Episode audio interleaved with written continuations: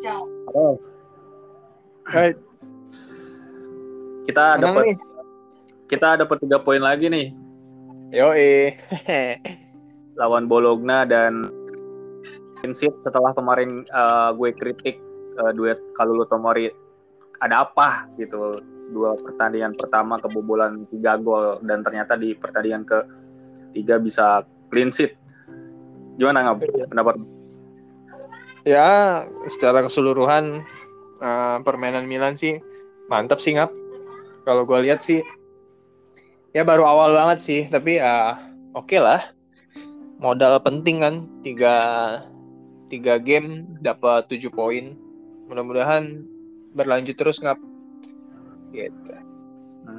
kemarin kan eh, CDK starter dari awal permainannya juga cukup bagus visi misinya jelas eh, permainan-permainan yang eh, tidak pernah kita lihat ketika si Ibrahim atau Krunic yang bermain di posisi IMF itu tapi eh, dalam beberapa momen emang CDK ini masih salah dalam eh, membaca permainan positioningnya agak salah juga gitu dan Pioli juga bilang eh, CDK emang punya bakat tapi butuh waktu gitu? Iya. Eh, yang pertandingan kemarin seri aja itu dia kan cuma main bentar tuh. Itu aja udah udah kelihatan kan asis-asis dia, cara dia ngoper itu yang nggak pernah kita dapetin tuh musim lalu ngap gitu.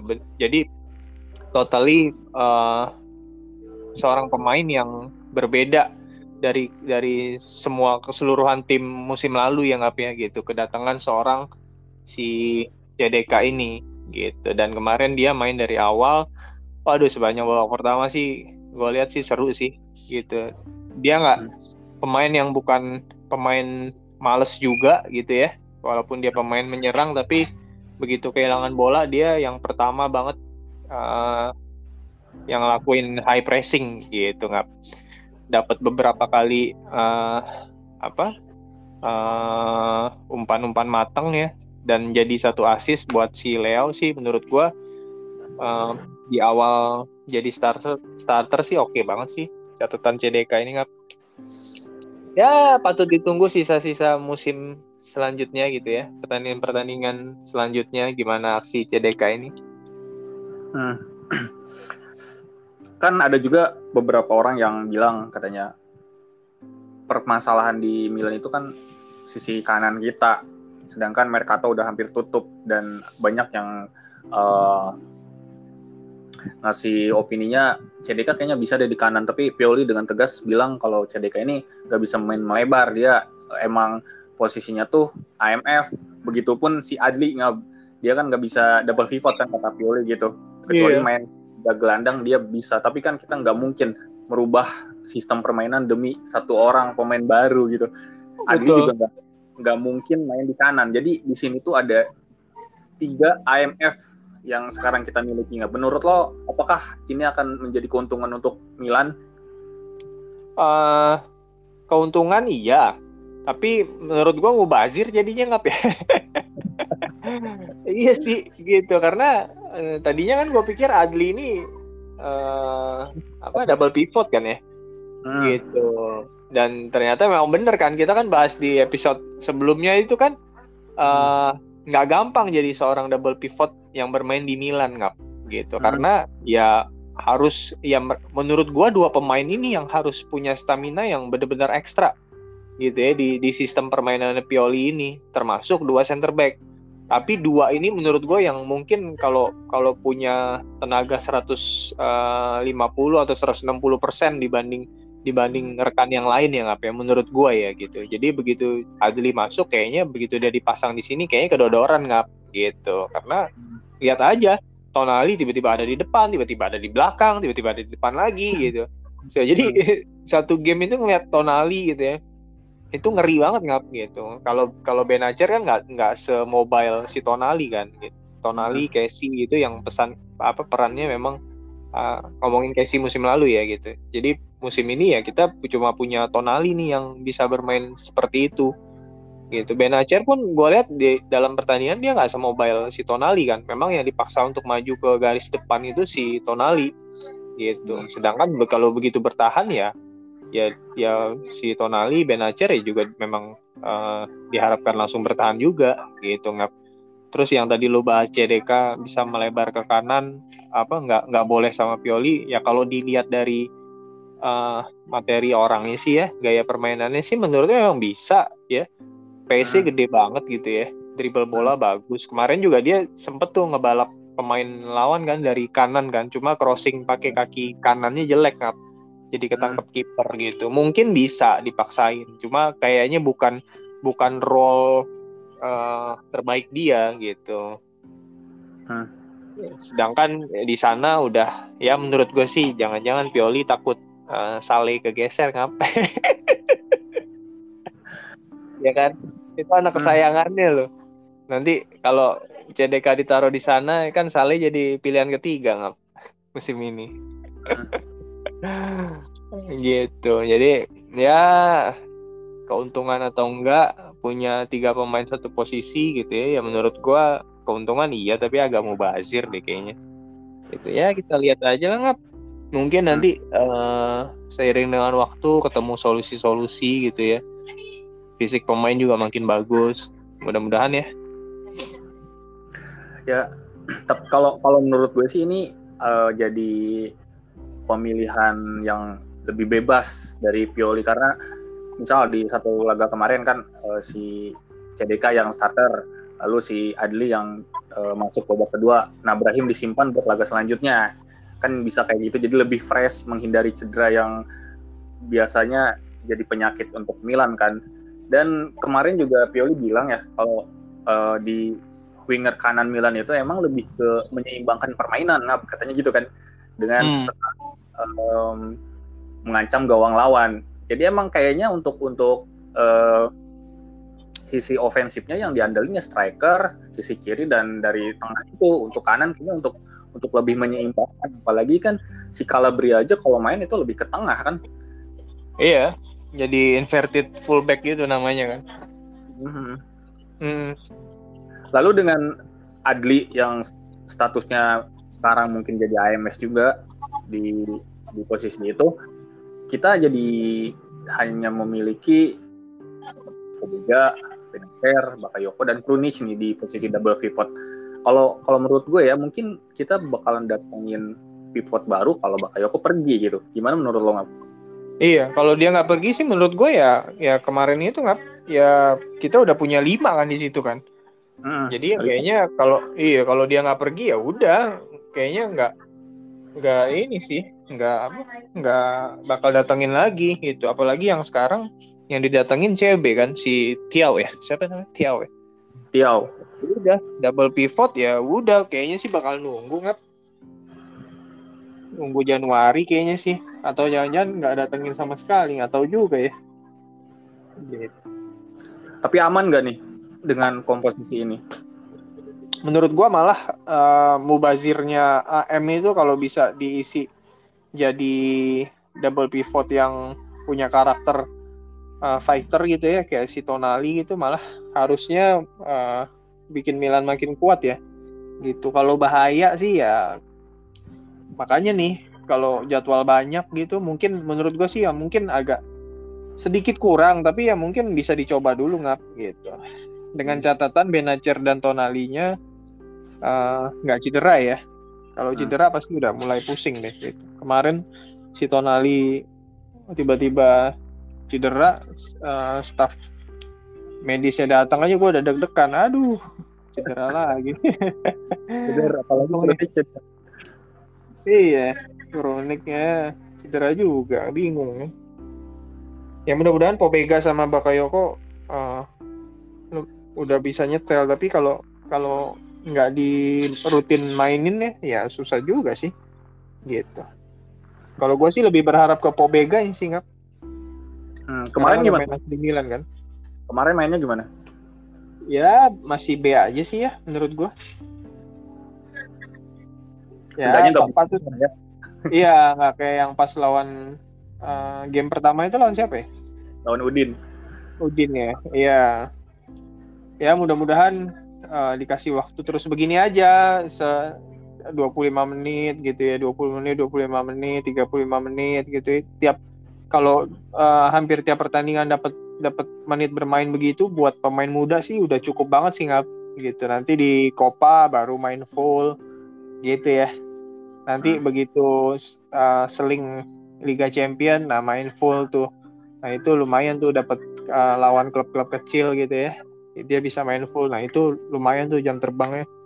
Di Milan bisa bisa berkembang kayak gitu sih buat pemain muda sih oke okay banget nggak semusim dapat 30 pertandingan aja itu udah oke okay. udah udah udah lebih dari oke okay sih menurut gua.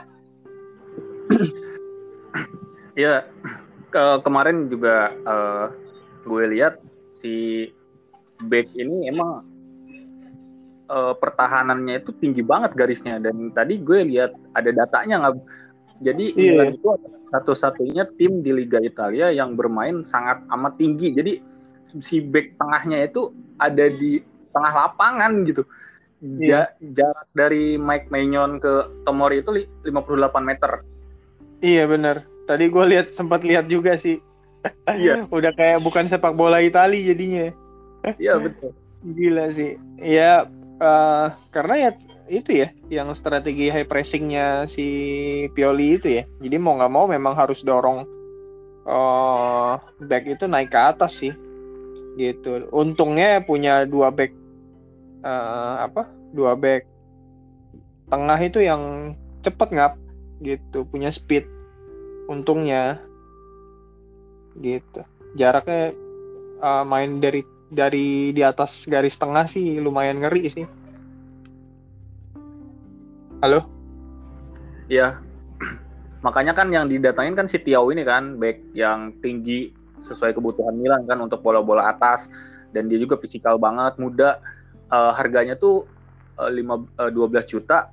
Ternyata berarti kan uh, seperti yang lo bilang kemarin ya, kalau lo tuh udah udah ngerasa bursa transfer Milan tuh udah cukup di CDK dan ternyata ini ada tambahan di Tiao yang menghabiskan yeah. uh, 12 juta ini. Berarti yeah. ini untuk udah lebih dari cukup menurut lo ya?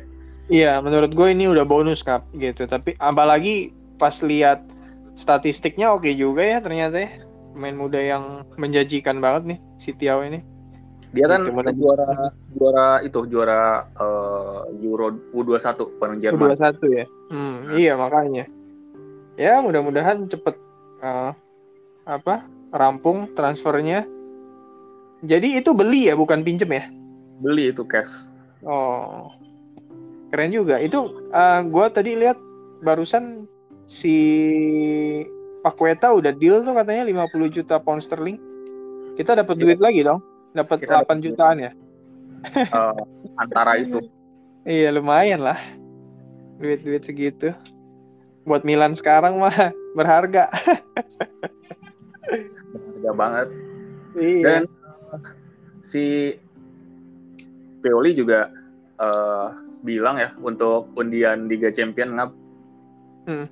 Uh, dia merasa kalau uh, grup kali ini itu mungkin Milan bisa melangkah lebih jauh asalkan uh, mereka bisa memainkan cara bermain mereka dan uh, di sini gue uh, mau bacain ya satu-satu dari grup A dulu deh. Ada Ayak, Liverpool, Napoli, sama Rangers. Menurut lo gimana nggak? Uh, Ayak sih lumayan ngeri sih, tapi Liverpool pasti udah satu satu inilah ya, satu tempat kayaknya Liverpool. Antara paling uh, yang nyusul Liverpool si Ajax atau Napoli deh Ya mudah-mudahan Napoli sih biar koefisiennya bagus terus. Napoli kan belanjanya banyak banget kan Raspadori, uh, si Simeone, uh, yeah. itu, lalu si Dombele, uh, Kelor yeah. Navas, uh, siapa lagi ya yang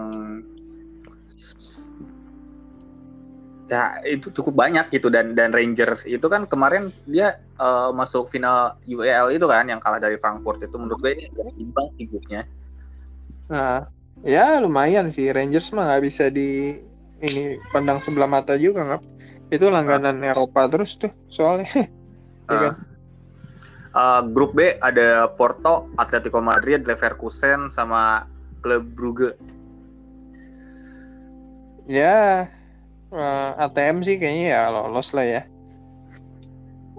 Sama paling Porto kali. Porto ya. Porto hmm. emang permainannya juga jauh-jauh dari Atletico ya. iya. Defensif itu kan, defensif uh, sistemnya Ag gitu. Iya, agresif gitu, agresif football gitu. Uh, sekarang grup grup C nih ngab. Bayer, Barca, Inter, Ryzen. Aduh, itu grup neraka kita musim lalu tuh, ya kan? Ini mah rasain tuh si Inter sekarang. Hah? Ini mah masih ada Ryzennya mending. Hah? Ya ini mah masih ada masih ada tim papan bawahnya lah mending. Waktu kita mah semua Oh iya, iya. Kita parah. sama Porto ya waktu itu. Eh, apa ya?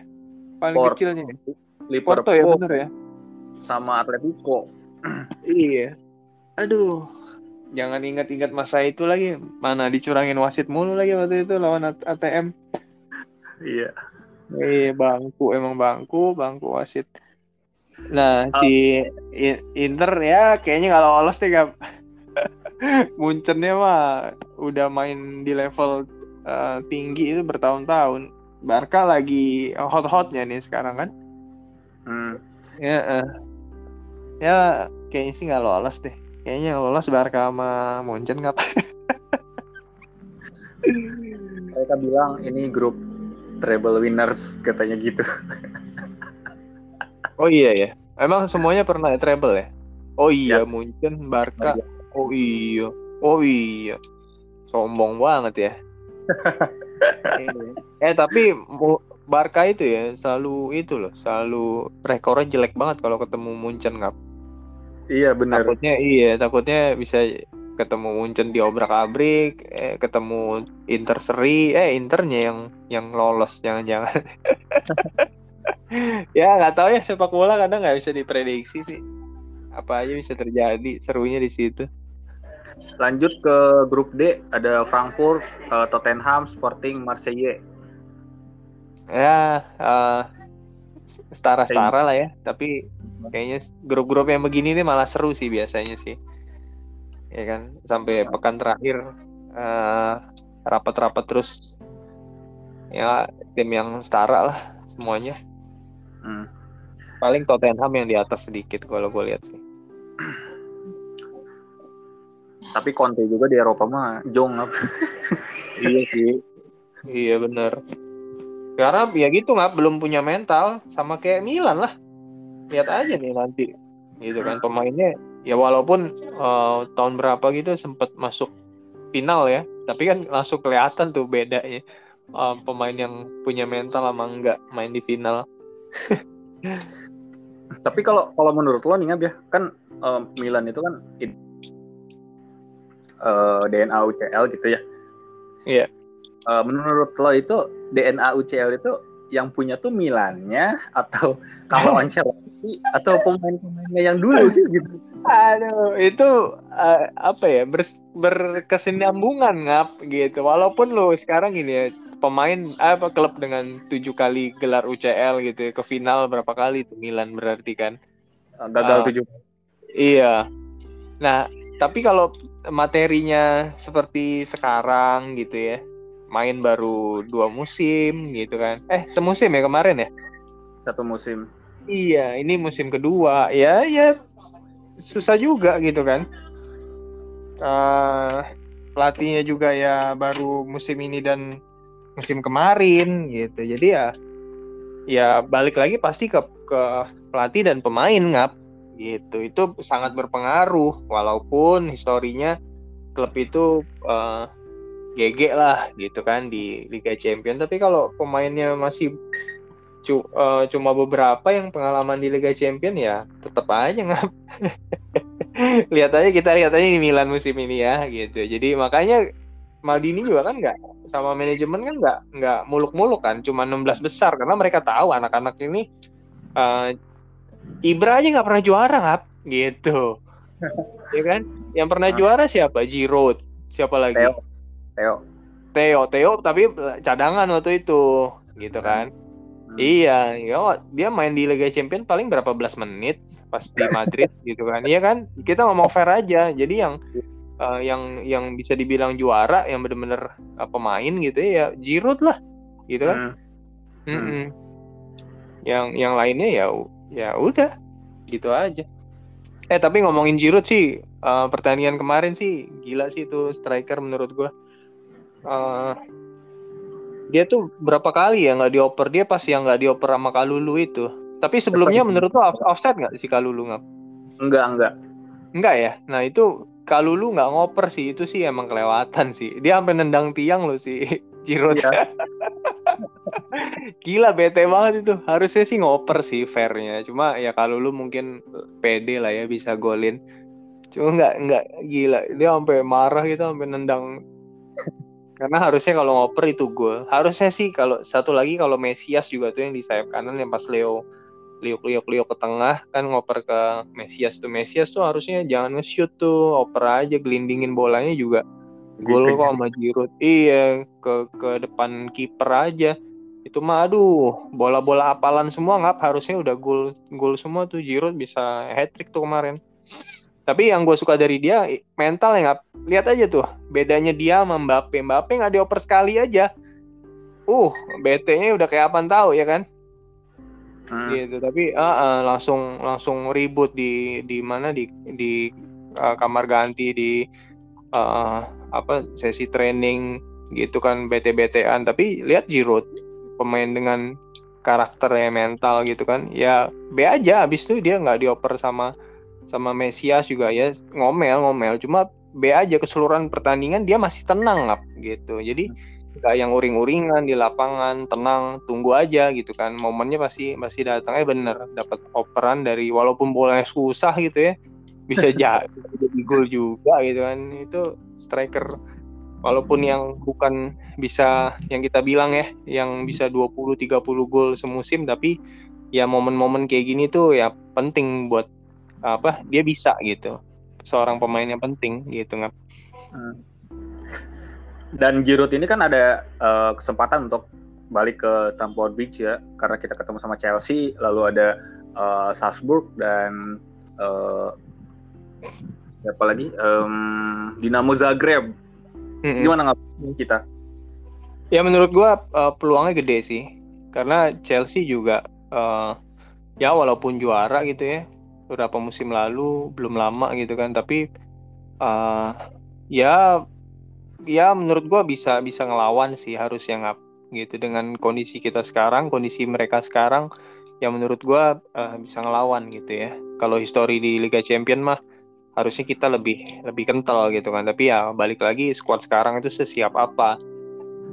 Gitu ngap ya dua tim lainnya ya ya di atas kertas sih kita bisa menang sih ya Giroud uh, balik juga kayaknya ya dia punya banyak teman lah di sana ya. dia keluar pun dengan baik-baik kan karena memang udah uh, umur lah ya udah kayaknya uh, agak susah bersaing menurut Tuchel waktu itu makanya dia cabut ke Milan gitu kan tapi ternyata di Milan masih oke okay. ya mudah-mudahan dia bisa golin lah nanti di sana London Lalu uh, kita ke grup F ada Madrid, Leipzig, Shakhtar dan Celtic. Mm uh, Leipzig ini banyak. Eh Leipzig ini yang itu ya. Uh, eh, RB Leipzig itu ya. Ya, ini itu Bundesliga. Klub mana sih, Kap? Bundesliga. Oh, Bundes ya. Austria. Oh, Austria yang Le RB Leipzig ini Red Red Bull. Red Bull ini banyak ya. Dia banyak akuisisi pemain ini loh, klub. Klub ya. itu kadang gue bingung tuh. Red Bull semua. Logonya sama semua lagi. Iya kan? Iya. Bingung. Iya. Kan? Uh-huh. Di Jerman aja kayaknya ada dua ya, kok nggak salah ya. Tiap tiap negara satu. Oh, tiap negara satu ya. Iya makanya. Bikin bingung tuh. Tapi iya pasti Madrid lah satu udah udah pasti. itu gak ya yang yang lainnya ya paling begitu rebutan satu tiket lagi sampai Casemiro bilang gue udah bosen juara UCL makanya nggak mau pertimbangkan MU main di UCL atau enggak katanya gitu kan iya sih dia nyari duit sih nggak udah nggak dia umur 30 ya 30 Iya, seminggu 6 M ngap. Hmm. Gila. Iya makanya pemain seorang Casemiro maksudnya bukan bukan yang striker yang bisa bikin 30 40 gol semusim gitu ya. Aha. Ah, ah, gelandang bertahan ngap. Gila sih itu menurut gua. iya kan kalau kalau uh, Modric ya nggak tahu ya. Makanya gua gua pikir sih uh, MU agak aneh sih transfernya kebijakan transfernya gitu. Tapi mungkin dia ini kali ya uh, bener-bener dibutuhin tim banget ya buat Hmm. buat permainannya Ten Hag gitu kan. Ya nggak tahu juga makanya berani di dibayar segitu mahal gitu. Udah transfernya mahal, gajinya mahal.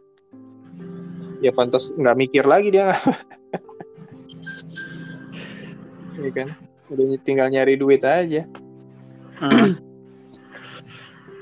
Eh, selanjutnya ada Manchester City, Sevilla, Dortmund, dan Copenhagen di grup G. City terus siapa? Dortmund, Dortmund ya. Sevilla, Copenhagen. Hmm, ya paling City sama Dortmund lah ya. City sih oke sih. Feeling-feeling gua minimal minimal semifinal lagi dia tahun ini. Iya, Gila itu tim ya. Tinggal tinggal juaranya doang kapan. Tapi ngeri sih dia musim ini ngap dapat Halan itu. Eh, kemarin gua lihat cuplikannya, aduh Halan itu ampun deh. Dikasih bola Apalagi- begitu aja bisa gol. Hah? Iya, apalagi ada yang bisa ngasih dia umpan-umpan bagusnya kan. Iya, eh, pemainnya begitu semua, jago-jago oper semua kan. Bernardo, si siapa? Foden, De Bruyne. Aduh, nikmatnya main di situ, iya. Hat-trick dia kemarin kan. Eh, benar. Hmm. Terakhir, grup H, PSG, Juventus, Benfica, Maccabi Haifa. Nah, ini lumayan seru juga nih, gitu. PSG kayaknya lebih unggul ya dibanding Juve sama uh, Besiktas. Besik. Eh, Ben- sa- sa- apa? Benfica. sa- sa- siapa? Benfica ya? Benfica. Hmm. Ya, ya Juve juga uh, di atas kertas sih harusnya lebih unggul lah, gitu ya. Mudah-mudahan, ya mudah-mudahan lolos lah Juve sampai 16 besar aja, biar koefisiennya bagus juga.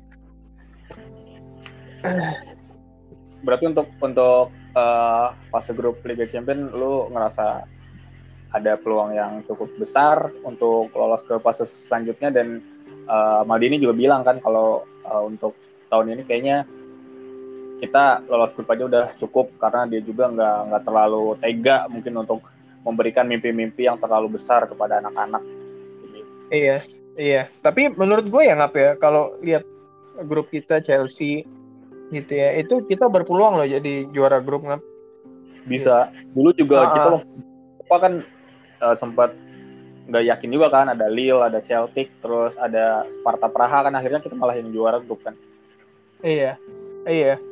Nah, makanya nih kalau eh, bisa juara grup kan seenggak-enggaknya di 16 besar ketemu yang eh, di runner up gitu ya. Hmm. Harusnya sih eh, harusnya sih kalau nggak sial-sial banget ya, nggak kayak yang ketemu dari grupnya Madrid. Eh Madrid siapa? Si Munchen Barca gitu. Itu kan iya kalau yang yang lo- lolos Munchen Barca gitu ya atau Munchen yang di posisi kedua terus Milan di posisi satu begitu diundi lagi ketemunya Munchen. Nah. Itu udah suwe banget deh udah. Jangan dulu. iya kan? Kadang nasib nasiban juga sih kayak gitu. Karena karena kadang ya kalau namanya klub besar itu walaupun kita nggak tahu pemainnya siapa aja tapi ketika dengar Munchen itu kayak udah ah udahlah gitu kayak pasrah gitu ya. Walaupun kita nggak tahu Iya. nama siapa gitu. ya pemainnya sih ya ya kalau dikasih lihat sih ya banyak yang tahu sih maksudnya Banyak. Ya, cuma ya nggak nggak semuanya tahu gitu kan. Kalau starting line up mah pasti kenal semua. Cuma ya kalau sampai ke dalam-dalamnya sih nggak tahu. Cuma kalau nama besar Munchen gitu ya, ya ya udah males duluan biasanya sih gitu. Iya, udah males Iya duluan. kan? Iyalah sa- sama gitu. Cuma ya nggak tahu ya Milan musim ini sih gue optimis sih. Nanti kita bisa. Menurut gue prediksi gue bisa lewat dari 16 be- 16 besar nggak prediksi gue bisa 8 besar gitu. Nah, kita lihat aja lah. Kalau kalau tahun ini 8 besar sih udah udah lebih dari oke sih menurut gue. 8 besar dan Scudetto ya. Nah kan Scudetto nggak terasa tinggal 35 pertandingan kan 34 ya. Aduh, eh, si si apa si Romagnoli main ca- mainnya cakep ya. Eh, katanya eh, apa Lukaku kembali ke Italia kan ngacak-ngacak Romagnoli nyatanya malah dikantongin kan sama Romagnoli. kan. Wah, iya. Ah. Wah, kalah dia 3-1. Makasih ya ex kapten kita ini, Kapitano. Aduh, dikantongin. Sempat satu-satu golnya Lautaro itu. Lautaro itu serem sih emang ya. Hilang Icardi, ada Lautaro tiba-tiba. Icardi di mana ya sekarang? Di PSG Masih ya? masih Ngapain dia di situ ya? duit kali gede. Iyalah. Aduh. goblok. Oke deh Ngap, untuk episode kali ini mungkin eh, cukup dulu ya. Siap, siap. Next kita lawan Sassuolo. Eh, menurut lo eh, apakah ada perubahan di starting line up lawan Sassuolo nggak? Eh, kayaknya enggak deh.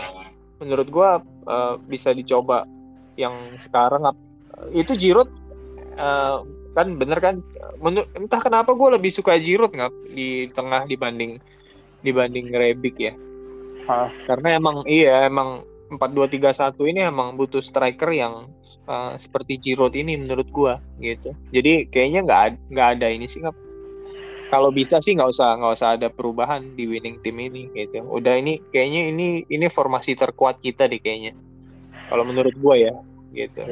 Sip. Ah, Oke deh. eh, kalah menang imbang apa pun itu kita tetap teriak Forza Milan